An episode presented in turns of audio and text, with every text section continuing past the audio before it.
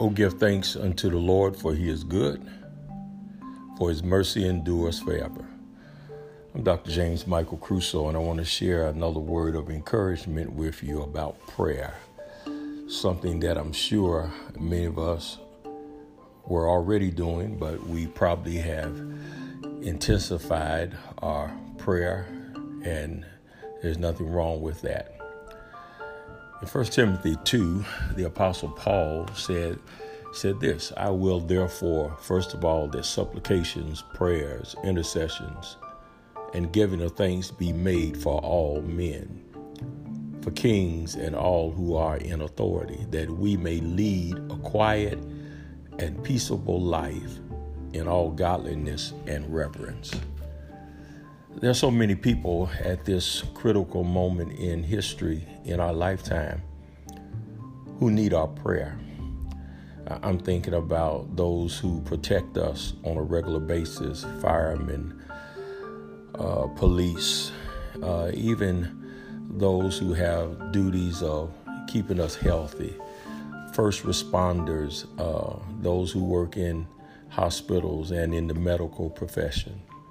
I have a niece who is an RN, and I just saw on on news how nurses and doctors are describing that hospitals are overwhelmed because of staff shortages and lack of supplies. Can you imagine how stressful uh, they are at this point of time?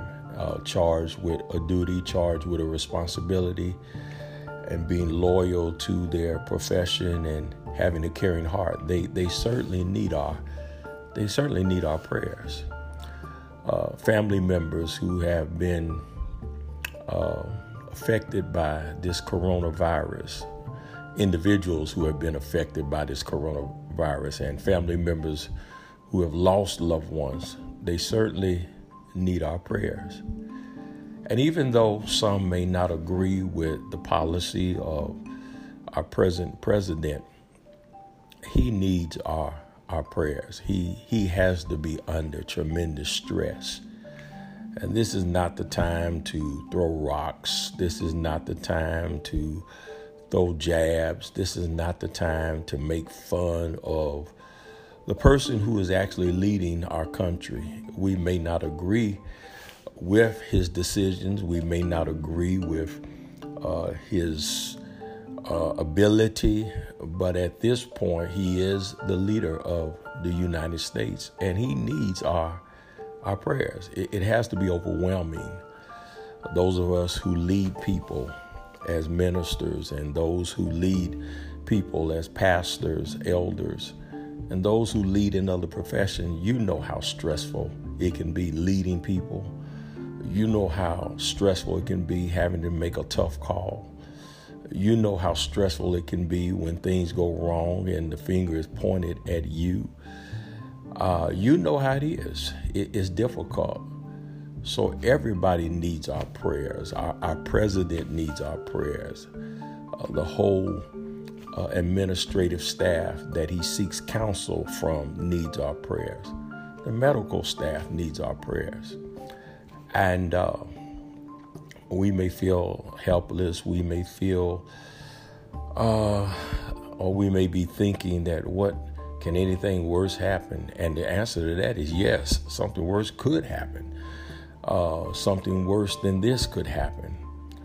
But the prayers of the righteous availeth much. So let's pray for first responders. Let's pray for the military. Let's pray for nurses and doctors and those who are in um, the medical profession. Let, us pray for our president. Let's pray for individuals who are off work.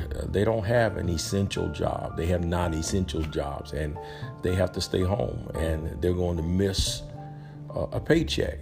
We need to be praying, and uh, the prayers of the righteous will avail much. This pandemic has captured the attention of the whole world. Let's pray that folk turn their hearts to God. Let's pray that the gospel of Jesus Christ can be preached, it can be proclaimed.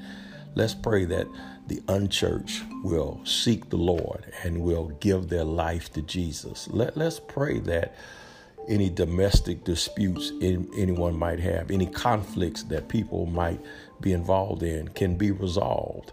Let's pray. Let's pray. Let's pray. And let's continue to pray. God answers the prayers of the righteous. May the Lord bless you and may He bless you real good.